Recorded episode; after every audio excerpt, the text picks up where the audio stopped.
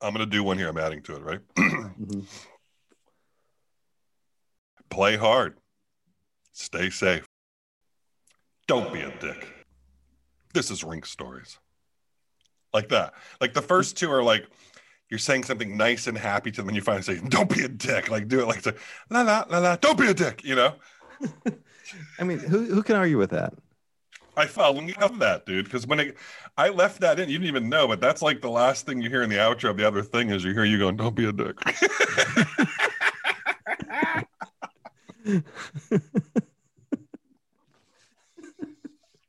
yeah, he's like, "Don't be a dick." he's like, "Don't be a dick," and then you end with "Don't be a dick," and I'm like, "Yes."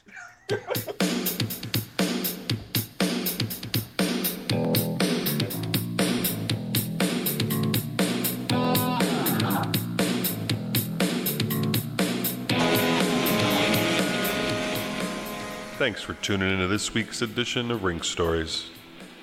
Your host, Bob Winter. Today's guest is the winningest netminder in UMass Minutemen history and a recently crowned Frozen Four champion. Please welcome the six foot one goaltender out of St. Albert, Alberta, number 31, Matt Murray. Thanks for having me. Yeah, I'm really glad you showed up. I mean, you caught my eye because uh, I follow college hockey a decent amount. When I heard the story about how you got in there during the semifinal game against UMD, uh, and then watched that game and that inspirational performance, uh, I thought maybe I'll try to get you on here. Yeah, yeah, no, uh, it was it was a crazy weekend, um, and it's probably one of the best experiences of my life so far. So yeah, glad to be able to share it. I bet. You know, the other kid I was thinking about uh, approaching, but if you had said no, I was going to uh, call up number ten, Lopina? Oh yeah, yeah. Because he's a fantastic player.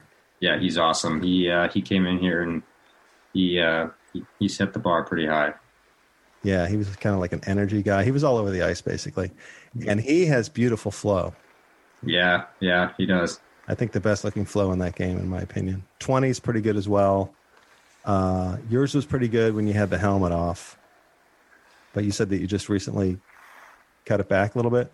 Yeah, well, I I hadn't cut it before. Well, since August, back when I was at home, and then I just never got around to it at, by like November or such. And, and, I was like, yeah, I'll just I'll just roll with it. But by the end, it was it was getting pretty lengthy, and so I think it was the Monday after we got back, I went and got it cut off.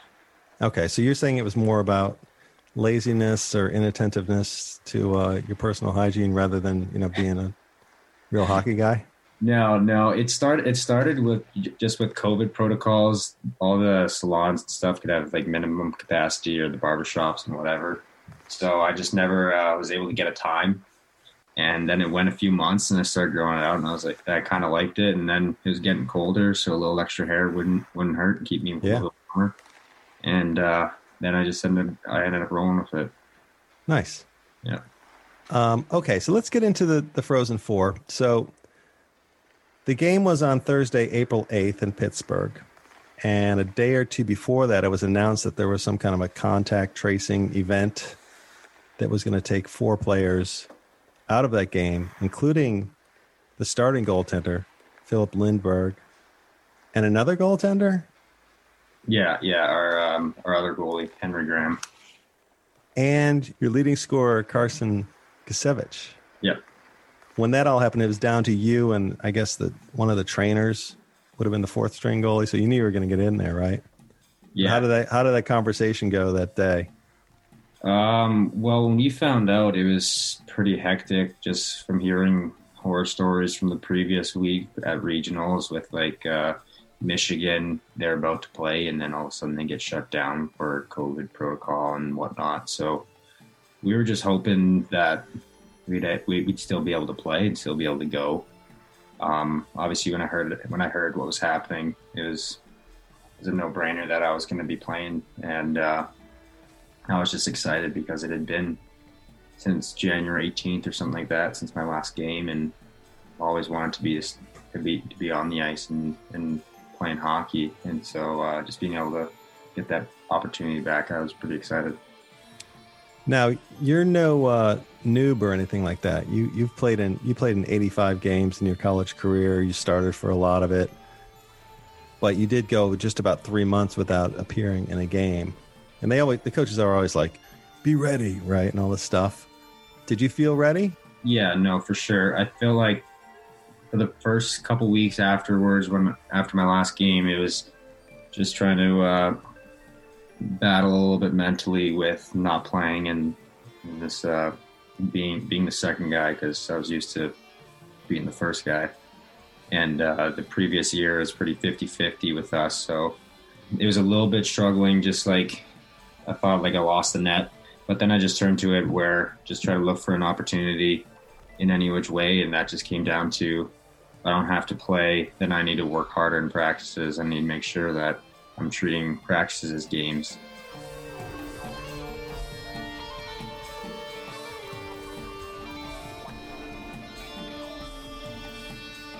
You never know what's going to happen, and uh, need to be ready for whatever happens.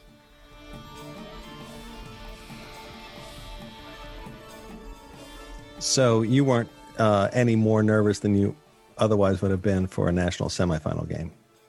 I was probably less nervous than I probably should have been. And I feel like that was more just because the nerves were drowned out with excitement. I was just so excited to play hockey, so excited to be on the ice in a game again. And I think that was extremely beneficial because, like I, I touched on, the nerves just weren't as heightened as they probably should have been. Now, what about what about the guys? How was the locker room missing all those players and uh, having you going in there? I think it was a moment that brought the entire team just that much closer. Like we've already we were already an extremely close team, probably one of the most close knit groups I've I've ever been a part of. And just in that, just when when we were there and everything, it was just everyone everyone's banding together. Everyone's gonna pull on the rope that much harder and and, and pick up the slack that those guys would, would normally be pulling on. And uh, yeah, it was it was a great atmosphere even without the guys there. Not necessarily the captain, but who's kind of the spiritual leader of the team? Who's who's the guy that's getting up on top of the bench and telling everybody what's going to happen? Our our team rolls a lot more with just like a do your job mentality. We don't have mm-hmm. an overload of raw raw guys screaming around all the time. Savage is a huge vocal, physical presence um, in the locker room. So there's definitely a little bit more from other guys stepping up to fill that to fill that spot.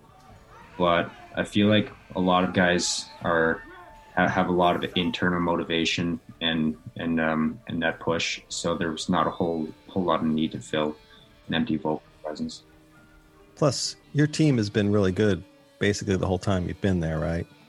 Yeah, somewhat. I mean, my first year was was uh wasn't our wasn't our best year, obviously, within the past four. Um, we're still in that rebuilding phase. Um, I was fortunate I was able to play a lot my freshman year, and then sophomore year we went to the national championship game. We had a great team full of great guys, and then last year we were we were great again, and uh, thought we had a real strong team. And I would have loved to see how that would have turned out, but obviously with everything that happened, we never got the chance to. And then this year, I'd say, yeah, we were we were strong. We had we had our we had our dips, um, and then uh, but we were able to just pull out of them and keep battling. So you guys were all right. You guys were great three out of the four years. Uh, so now now it's coming back to me because so, that sophomore year of yours, that was a breakout year, and you guys were number one in the polls there for quite some time. I think it was sophomore year. Yeah, was yeah. That's was, when people really started to take note of you guys on the national. Yeah, yeah. Level. Excellent. Okay.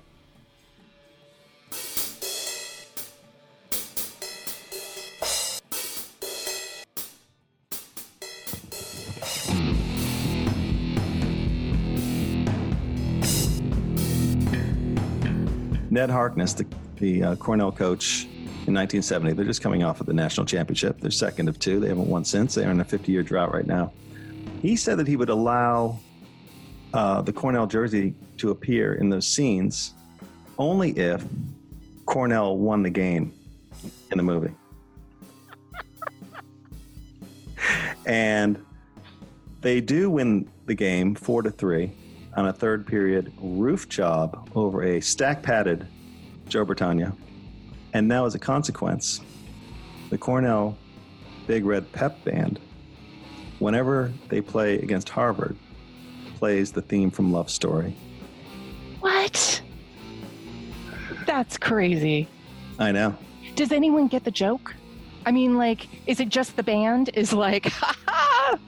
Well, their band is known for all sorts of antics and chants and famous yeah. songs and and all As far as stuff. as far as band antics go, you know. Right. right. they have a lot of antics.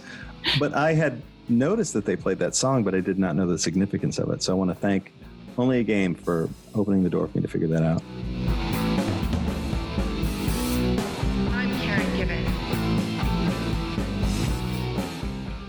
And how is the hockey in it? Is it good hockey? The hockey stuff is all real and it looks good. There's none of that. That's good. That's a start. Well, one of the things uh, concerning the hockey scenes is, but Ryan O'Neal was an absolute bender. Okay.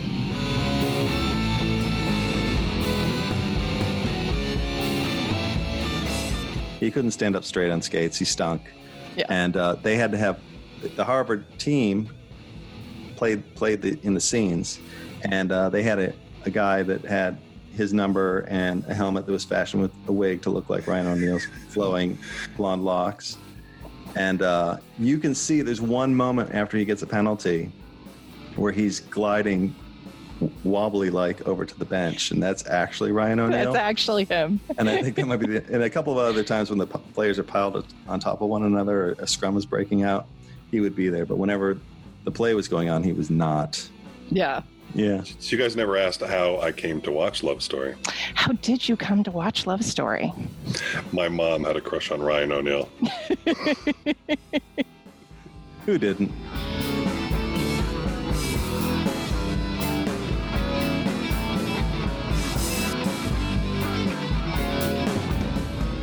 It's uh, Right. Bill Cleary and Joe Bertagna. Is that who's in that? Film? Yeah. The two legendary figures right there, but I wanted to double click on Joe Bertagna. He runs a goaltending school, hmm and uh, he's also been the goalie coach for the Bruins, and he's a longtime commissioner of Hockey East.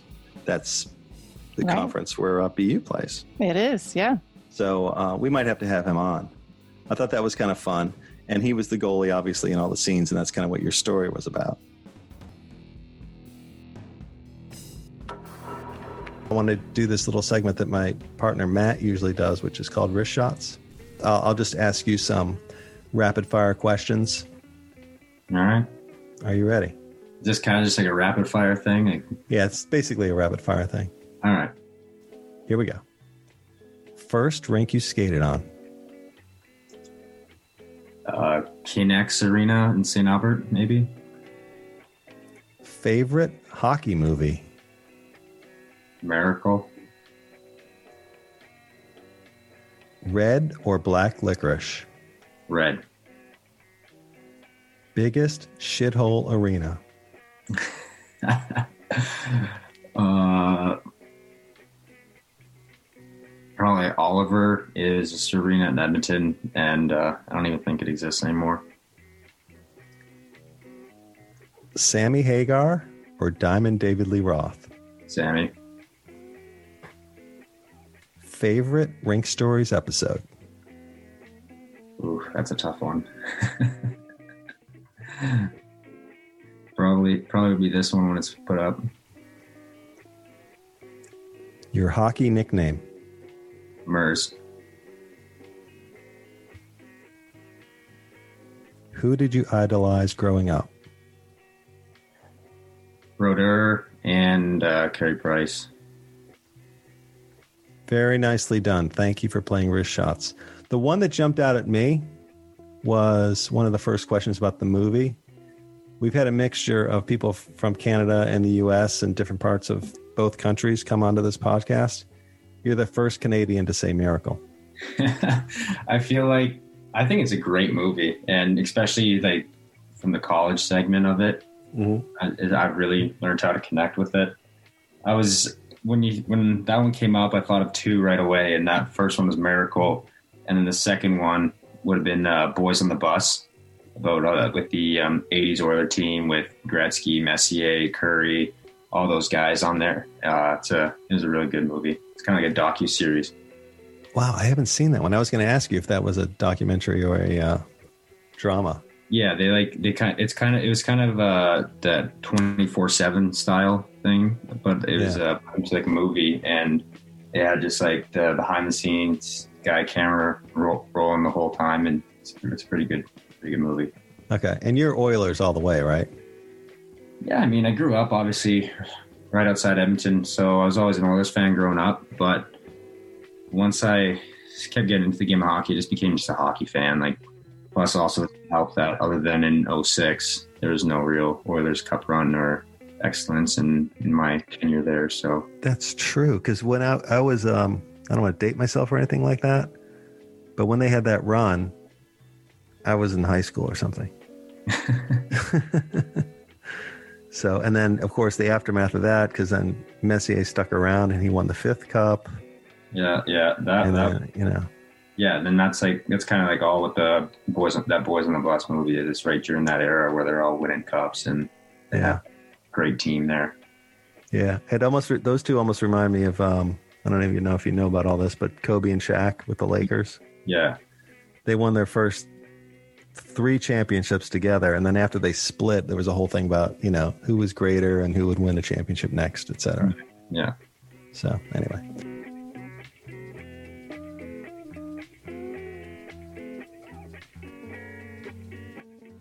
going into the national semifinal games against umd by the way you you take care of uh bemidji state in the regional final and then you go to the Frozen Four where there are three other Minnesota teams waiting for you. Did you notice that pattern? Yeah, yeah, no, that was I noticed that a lot. Like, on there's like articles and stuff. It was just like the whole Minnesota versus Massachusetts, Minnesota versus everybody else kind of thing. I don't know if you wa- did you watch the uh, playback of it on TV? Of the Duluth game? Yeah. No, no, I haven't been able to watch it yet. Oh, okay. Well, I'm going to give you a couple of spoilers there because let, let's just say that Barry Melrose and Buccigross, they were UMD all the way. Oh, I bet. They loved them. They couldn't stop talking about how great they were, and they were just dying to throw dirt on you guys. Oh, I bet. and they they kind of shut up and got on your side like later than they should have probably uh, well into the third period. You know you guys had the better of the play in the third period and probably even in the second period but the game didn't start off too well for you all right? You had to make a bunch of saves early. I think it was uh, halfway through the first period before your team had a shot on goal and you'd faced about 10 how were you feeling at that point? I was feeling good um, going into the game. I, like I said before, I was really excited. I was just, I was just making. I was. Just, it was in that mentality that like, this is that opportunity that come that does not come again often, and yeah I'm just ready to make the most of it. And a lot of times, there's games where you don't get a lot of action early, and then you're fighting to keep that initial adrenaline and initial motion going. uh-huh. And uh, some goalies like that, some goalies don't. Um, but I think every goalie likes being able to see pucks early and stop some pucks early and, and get comfortable in that. And I think I think that felt great for me. Yeah. Well, Melrose commented that you looked pretty sharp early on and that they thought the team's confidence would grow throughout the, the game, which is essentially what happened. Yeah, yeah, for sure. I think I think that happened. Um, I think there's always well with with what UMD has been able to do for the past several years. It's they're kind of like the uh, big guys on the block, and they have they have their their success as of recent and over the past couple years. So I think we were we were just kind of I think we didn't jump in feet first all the way. I think we kind of dipped our toe a little bit in the in the first little bit of, the, of that game and uh, but the but the guys ended up being getting comfortable, getting confident, and showed obviously at the end of the game. Cool. So let me show you, I'm going to show you some clips from the broadcast. And I want you to feel free to be as technical as you want about goaltending because we have goaltenders listening. So, five minutes into the first period, and you had a little um, action in front of you, and you ended up dropping your stick and covering it with your blocker hand. Let's take a look at it. Can you see? Oh, you can see my screen, yeah? Yeah, yeah, Okay. So that's you in the white. Yeah, yeah. this other angle, you can see it a little better. The guy goes in front of the net. Your looks like your stick gets kind of caught around the post. It got caught on the inside of the post when I came over, and then uh, it just one of those things that I've learned along the ways and done some work with is to not fumble with with your gear, with your stick or anything, and just and just deal with it. So like as soon as I felt that kind of um, pressure from from my stick come there, I just I just let it go and just kind of that whatever I'll deal with it later. Yeah, and then the puck came to my uh, right knee area, so I just grabbed it. But that's that's part of your normal repertoire then is to if the stick gets tangled up and the puck's right under your hand, you just drop the stick. Yeah, all, all you have to do is cover it. It doesn't have to be with your glove. I mean, if I wanted to, I, I could have laid on top of it or something. Um, so it's just trying to freeze the puck as quickly as possible. Good. Now, as we get into the second period, game's getting a little tighter. You guys are, are getting a little stronger as it goes along. But here's what I think was one of your most uh, amazing plays of the day, of the evening. Young man by the name of Nick Swaney, the 5'11 forward out of Lakeville, Minnesota. You familiar with his work? Yeah, I played against him when I was in Fargo. He was on Waterloo as well, so Oh, no kidding. it's against him. Is he sick? Yeah, he's he's pretty good. So here's what happens in this play. We'll, we'll, we'll play it in a second. You can either narrate it or comment on it. But he goes along the left boards and moves the puck between his legs as he turns on the jets and rounds the corner, right? And so he's coming towards you just a couple feet above the goal line from your right side. And then you're going to stretch across to your left and stop him with the pad and the glove over the pad.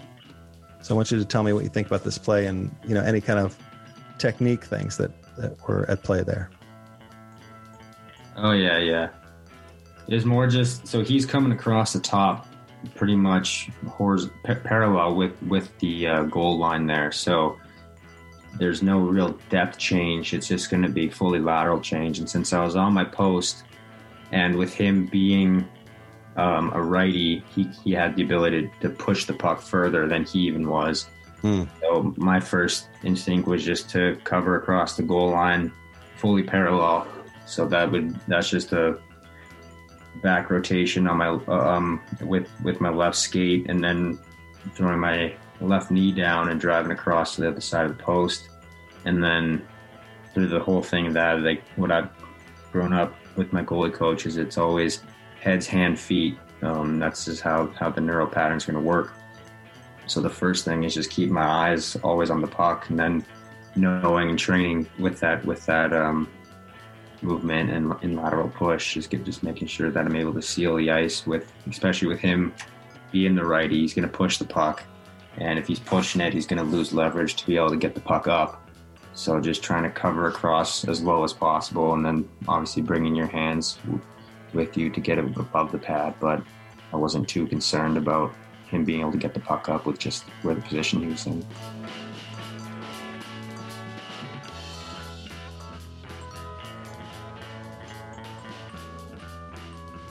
Because of how close he was to your pad? Not necessarily because of how close he was, but with him pushing the puck, being a righty on his forehand, he's pushing it forward. And then so he's going to be leaning more and he's not going to be able to get that leverage to rotate his, his, his stick blade to pop the puck up as much. Oh, so he would have just been able to use like his wrists Yeah. only and not the rest of his body. Yeah.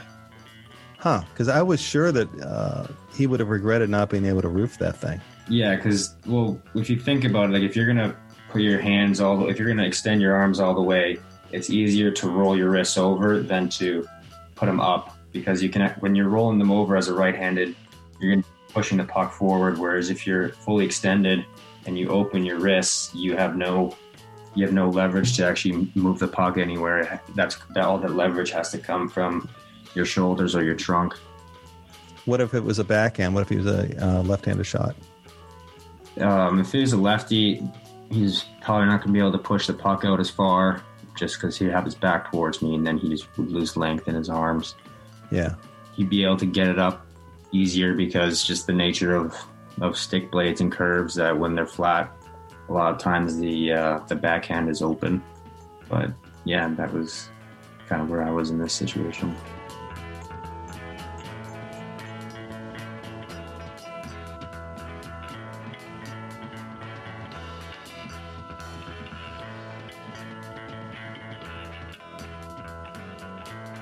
You weren't as worried about it as I was, apparently. That was kind of a routine play. Yeah, I mean, it all happens so fast that it's it's not really a whole lot of thinking, and it's just it's just playing and just reacting.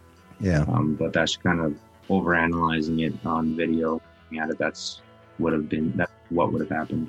Yeah, it happened in like a half a second, and it took two minutes to describe it. But um, is that an example of the reverse VH? Um, at the when I was still on that on that post before I came across the net, I think so. I might have been in full butterfly, but before the camera shifted. But at some point, yeah, that was definitely reverse. Okay, so that might be a save that uh, goalies couldn't routinely make 40 years ago.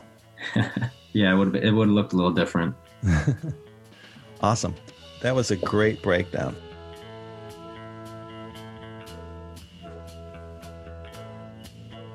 Love is never having to say you sorry. Okay?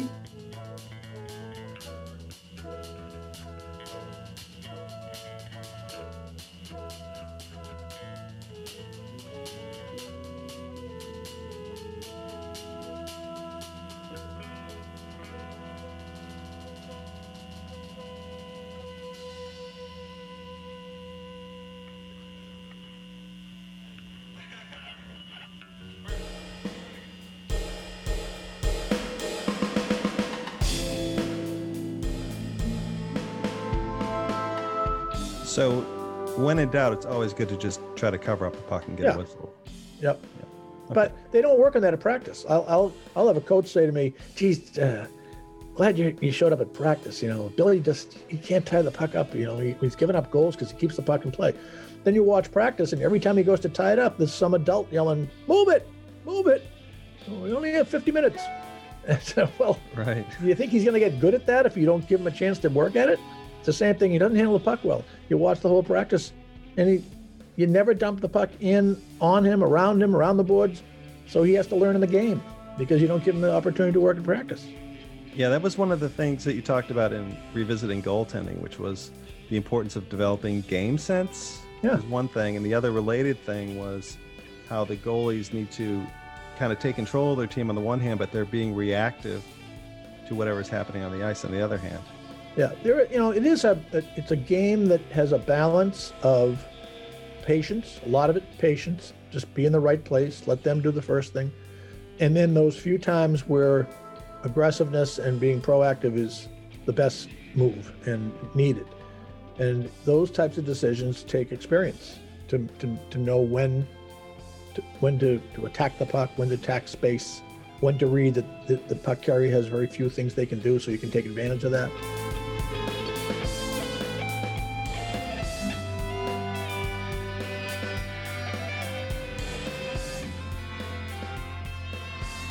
Those are things I've always enjoyed teaching because Yeah. by starting as late as I did and not really being a natural athlete, um, I, I'd wonder how did I get to Division One? You know, I a lot of times I look back and and, it's, and I focus on the disappointments, the the, the horrible game at Ithaca, the uh, the championships not won, the big games not won, and and you'd think, all right, you're- almost seventy years old. For God's sakes, as- as Mike Schafer said to me, let it go, Joe, let it go, and. Uh, and and realize you know you became a goalie as a 14 year old sophomore and you ended up beating BU and, and Cornell and Michigan and and uh, BC you know you had a career. Don't focus on the things you didn't do.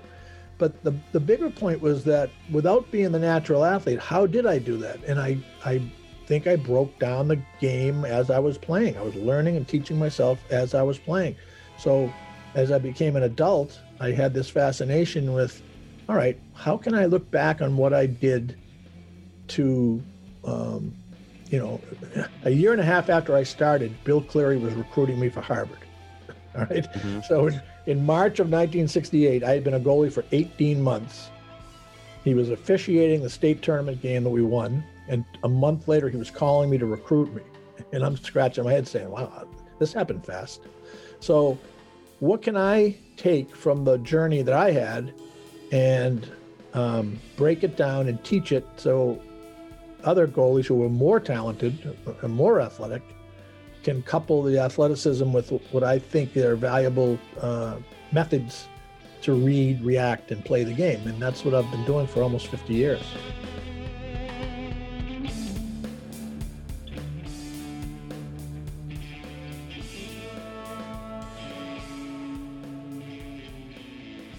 I'm not gonna. We're not gonna put this in there, Matt. But like, I'm a little sore at Coach Schafer of the Cornell Big Red. Okay. What do you mean we're not going to put it in there? You're going to dog the big red. It's going in there. How much do we blow smoke up his pant leg? Week to week, Yeah. right? Every episode. Yeah. I write him a very proper email, about this long. Using his Cornell uh, English literature degree. 10 cent words in there.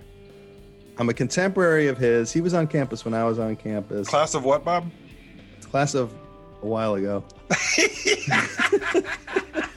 I am one year uh, younger than Coach Schafer. Contemporary, um, um, indeed. Yeah. If you know Coach Schafer out there, give him a nudge. Say, why aren't you writing back to Rink Stories? Rink Stories is talking about you guys all the time. 25 episodes, 23 mentions. Something like that. Yeah, there's one or two episodes where we didn't go- into it, the whole thing about the Big Red.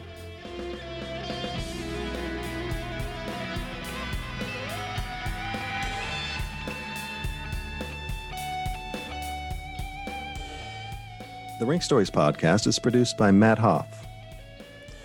Artwork and music by Ken Klein, the Monobs, and TFIC. Please subscribe, rate, and review the Rink Stories podcast. Do it right now. Go over to the app, hit the subscribe button, hit the five stars, put a little comment there. That'll help us out a lot. and tell your friends. And tell your friends.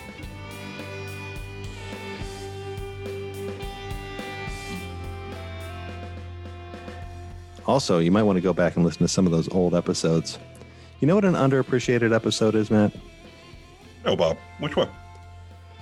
Number 28 the rink stories mixtape volume 1 where uh, matt just puts together all the sounds of rink stories in a beautiful tapestry of incidental music and hockey sounds. Very relaxing half hour. Very little spoken word in that one. Check it out today. My new favorite episode, by the way. i know Buccigross, UMass not scaring them at all, but there's still time left. And then Barry Melrose goes, UMD is a machine. There ain't any room to get scoring chances. Which I thought was, I thought all that was a bit over dramatic, but that's that's the kind of talk that was going on at that point. Yeah, no, I think that makes sense. They're a great team and they have that success and it's well earned. I mean, they, they play hockey the right way, a very similar way that, that we play, that hard, tough nosed battle, battle, battle, um, while, while still being fast hockey. And I think, I think they do that really well. Yeah, I mean they didn't win the two championships in a row for nothing, right? Exactly.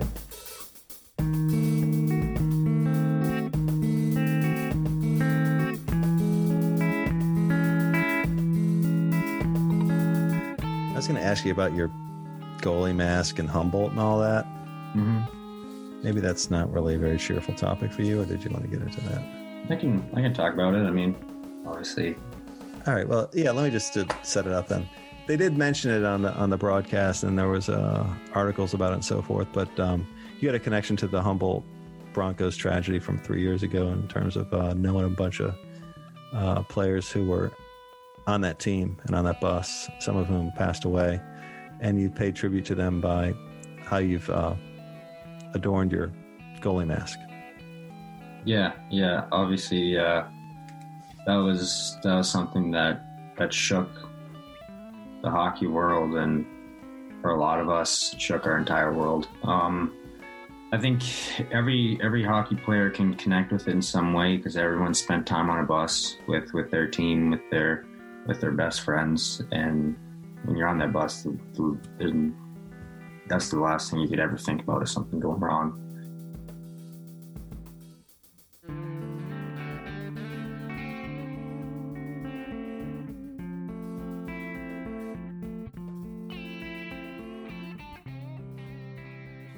but yeah, so I I knew a few guys on the team, um, and and lost lost some good friends. Um, so I thought that one way I could carry on somewhat of a legacy and just honor them, and that was all. That was my biggest goal was to just honor their names and everybody that was involved. So I uh, worked with our with our mask artist, and uh, he, him and I went back and forth and figured out a way to get everybody's names on um, my helmet. I had that one my uh, sophomore, no, my junior year. Sorry. Um, and then for the first half, no, sorry, yeah, it was my sophomore year, and then the first half of my junior year, I was wearing that, and uh, it meant a lot just to be able to wear them, wear them proudly, honor their names, honor who they were as people, and even the people I didn't know that were that were on that bus. When Yeah. It's just it's a hockey community, and, and you know that firsthand, I'm sure.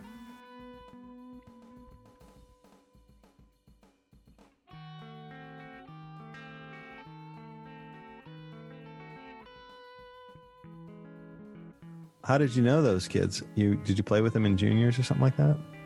yeah, growing up with some and playing with others.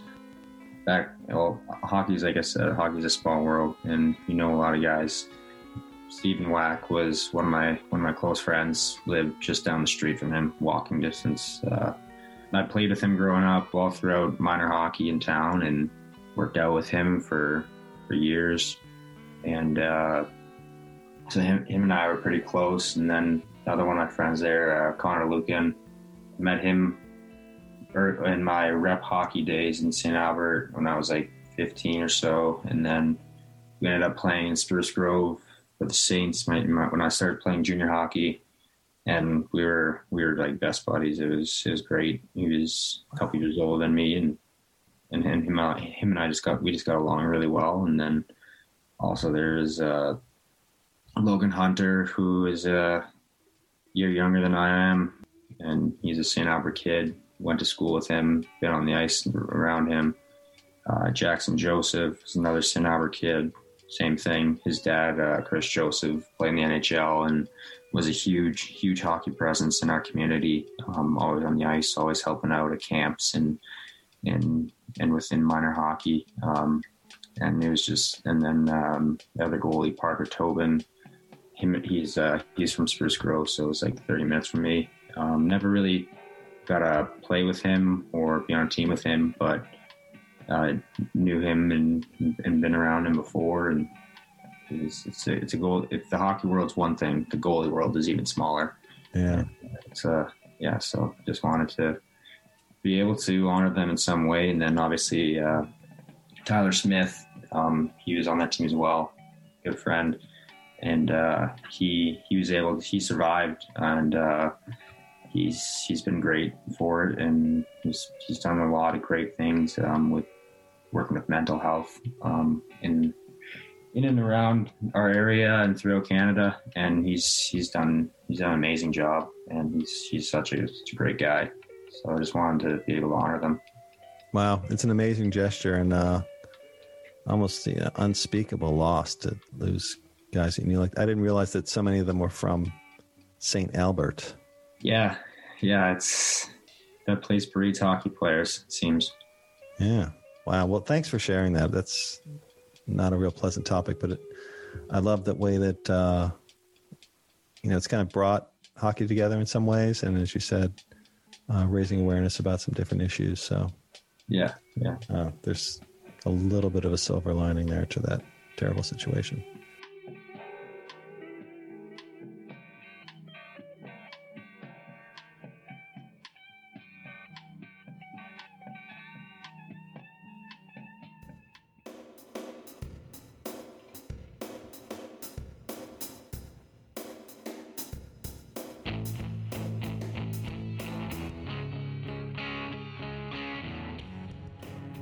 Devils fan, we've talked about this on the show before, but whenever the word Hasek comes up, I have to bring this up. Did you happen to see 1996 quarterfinals game six, Hasek and Brodeur, the four overtime game?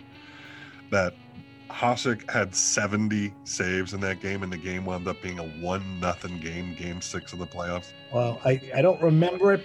There's there's a couple of interesting nuggets from that that I found, Bob. I did a little research after we talked about it once before. Oh, did you? At the end of regulation, Hasek had 31 saves and Brodeur had 30.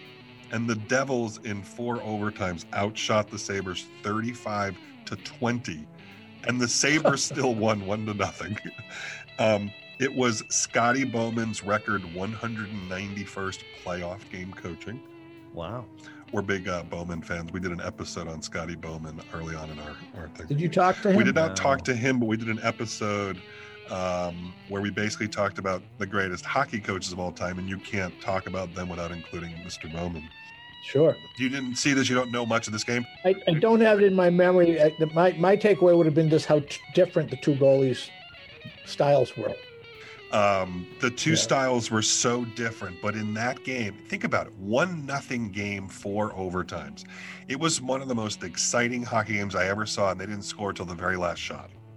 And Brodeur was kind of a, a hybrid throwback, like Mike Richter. You know, stayed on their feet a lot more, and um, uh, and and then Hasek was hard to to describe.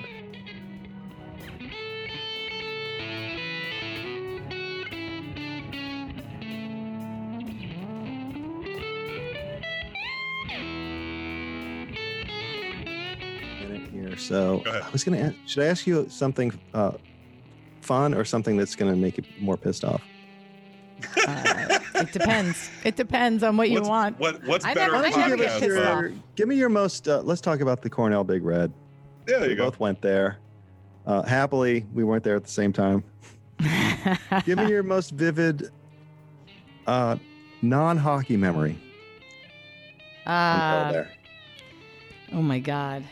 Without putting myself in trouble, um, I think Statute my of most limitations has run out on all that. Yeah, yeah, yeah. Uh, I think um, the uh, chapter house uh, with my friends doing massive uh, pictures.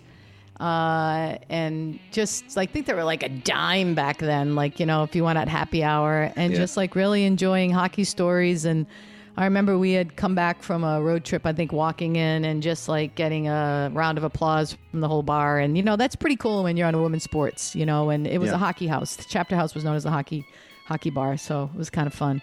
Um, you know, the other another great story was uh, when I first got there. We used to have bonfires out at my coach Bill Duthie's house, and uh, in, getting introduced to the whole team around a bonfire, drinking beers at 17 years old uh, with the Yeah. whole team was pretty magical. Were you 17 when you went there? I was because um, I'm a December baby. I just had my birthday, and uh, when I started college, I was 17.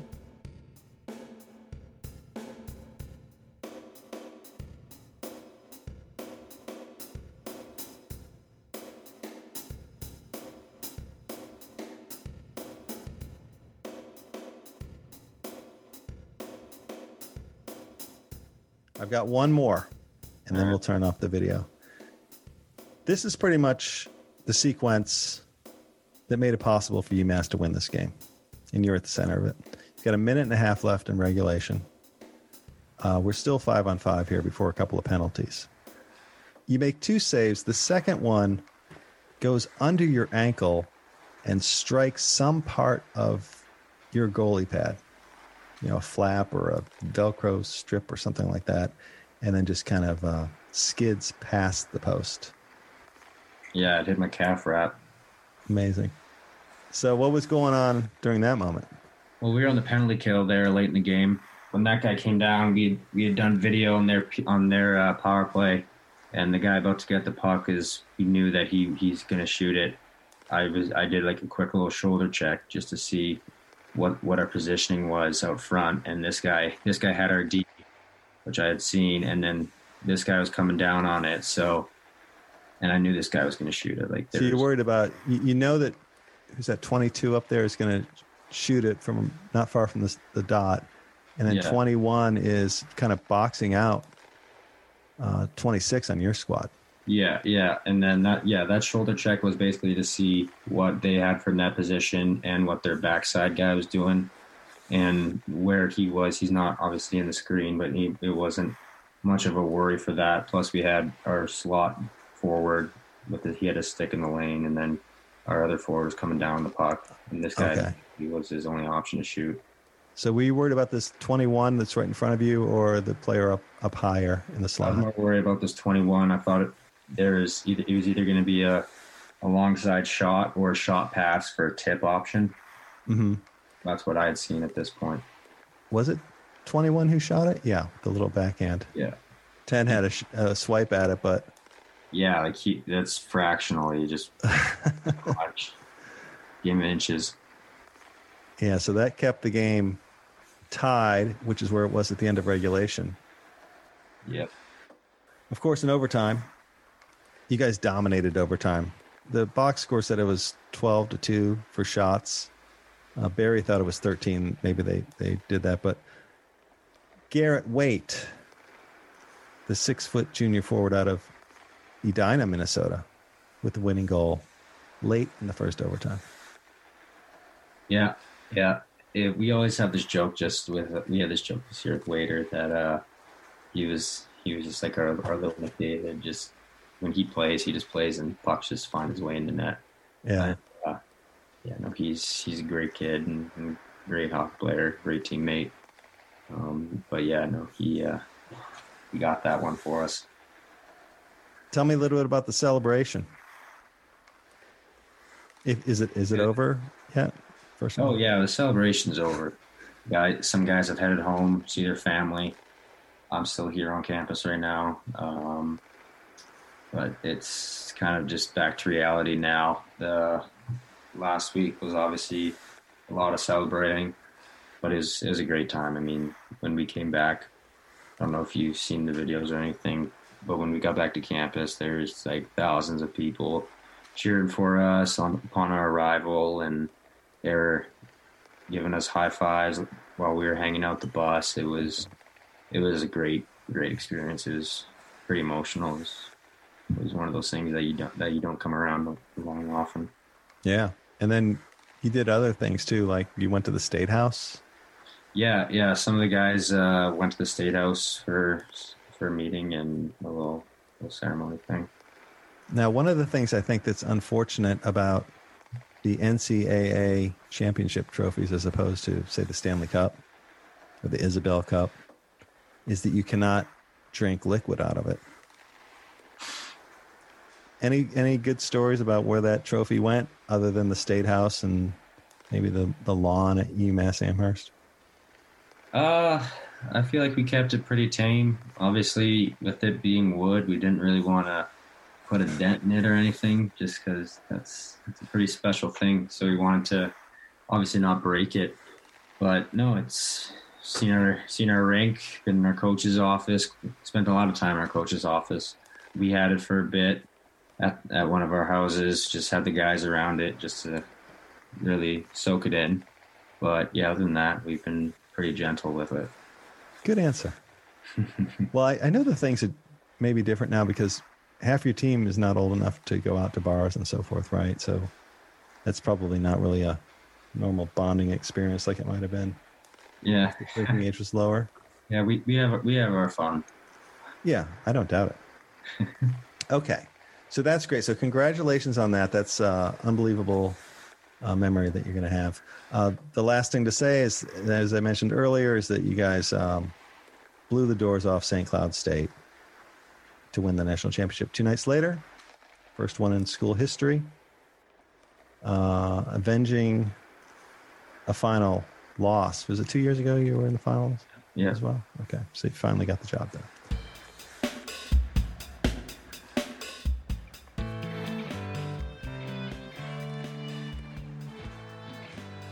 Two more things. Do, do you want to go into UMass hockey history? Or you want to go into St. Albert? uh, let's go into St. Albert. Well, All right, let's go into St. Albert. We'll get back to UMass hockey history because one of the things we have to do is we need to intertwine UMass hockey history with Cornell hockey history. So do not let me forget to do that. We do that every show. Okay. You, you're lucky that you haven't played the Big Red. Luckier that you haven't lost to the Big Red. Otherwise, we'd be looking at more footage. You're you haven't gone to Big Red. I can't believe you guys haven't played them in four years. Yeah, yeah. We, we, we end up playing a lot of ECAC schools just being in the Northeast and Yeah.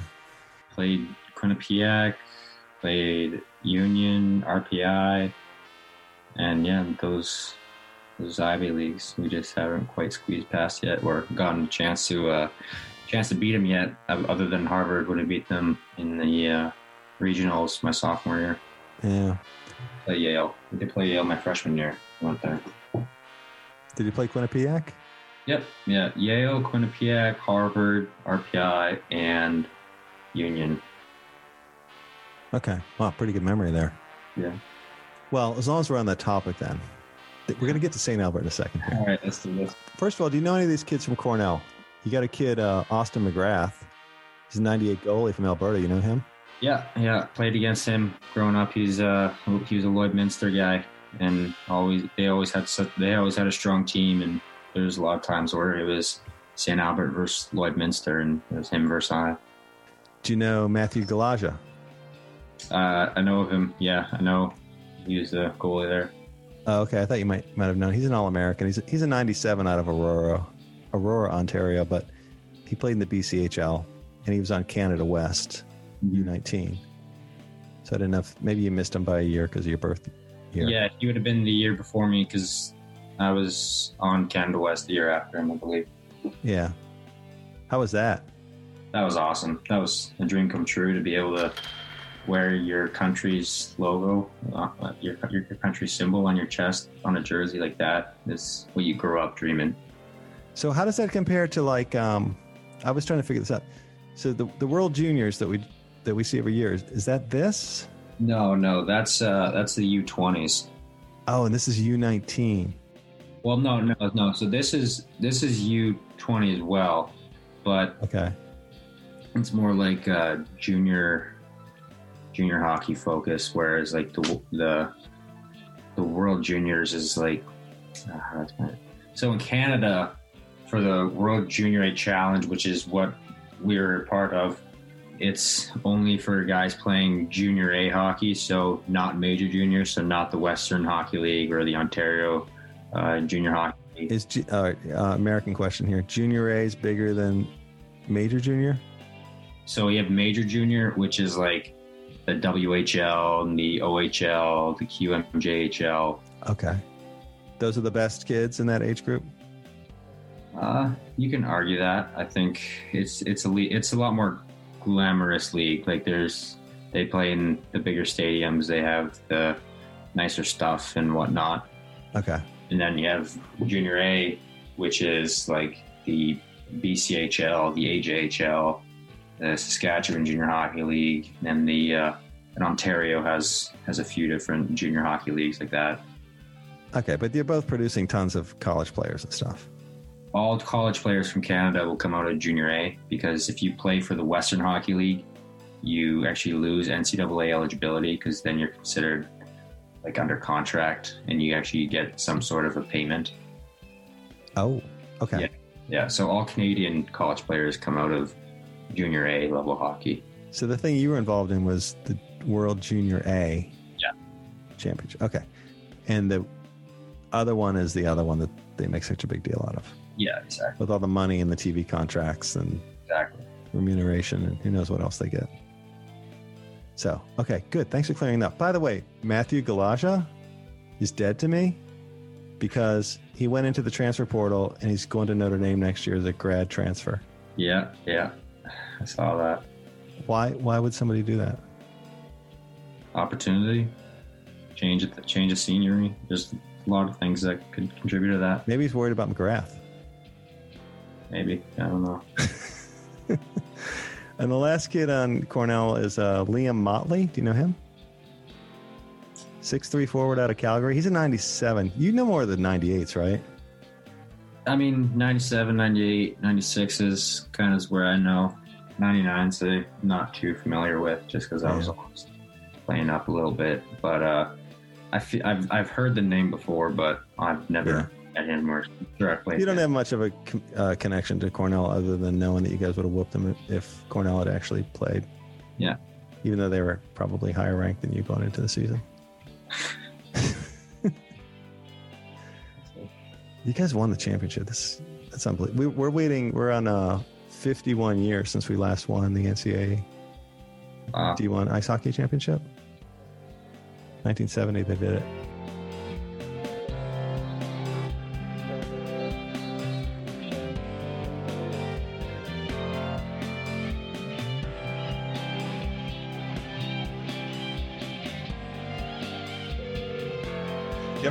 Haikus? Did you uh, create one?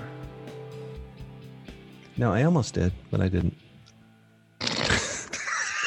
In other words, I, I had the uh, the idea for a uh, a haiku, and I never ended up developing it. Pond skating related because there was some beautiful pond skating in Marblehead yesterday.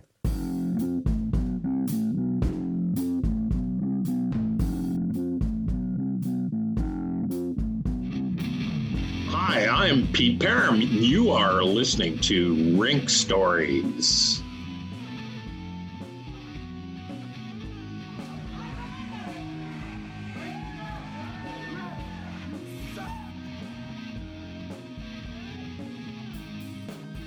Dryden's book kind of stands alone. Um, and, and actually, a couple of weeks ago, maybe less, uh, he did an article about uh, you know goalies being so good ruining the game, and they've got to make the nets bigger or reduce the equipment. And Yeah. you know, as, a, as somebody who's not known as a goalie, I must have had 20 people send me the article within a 24 hour period. But I've been at rules meetings where the NHL reps would come to the college rules meetings and share with us some of the uh, prototypes that they've looked at to make a net bigger. There- There's a famous story in Jacques Plante's biography where he's interviewed by the media after the game, and, and and out of the blue, he says to them, "You know, one of the nets, one of the nets is bigger than the other," and they laughed at him. He says, "No, he says I can tell when I when I lean back against it, one net hits the middle of my back in a certain place, and the other net hits it differently."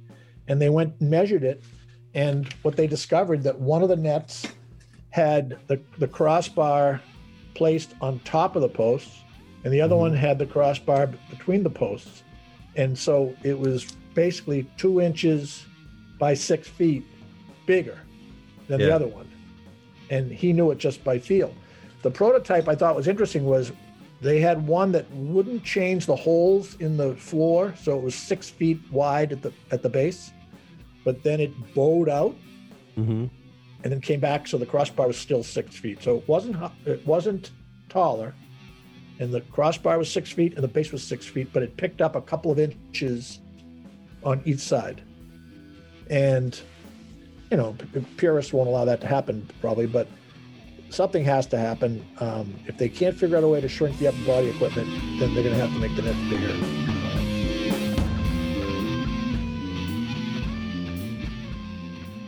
And that'll do it for this episode of Rink Stories. For Matt Hoff, producing out in Beverly Hills, California, this is Bob Winter saying, work hard, have fun, don't be a dick. This is Rink Stories.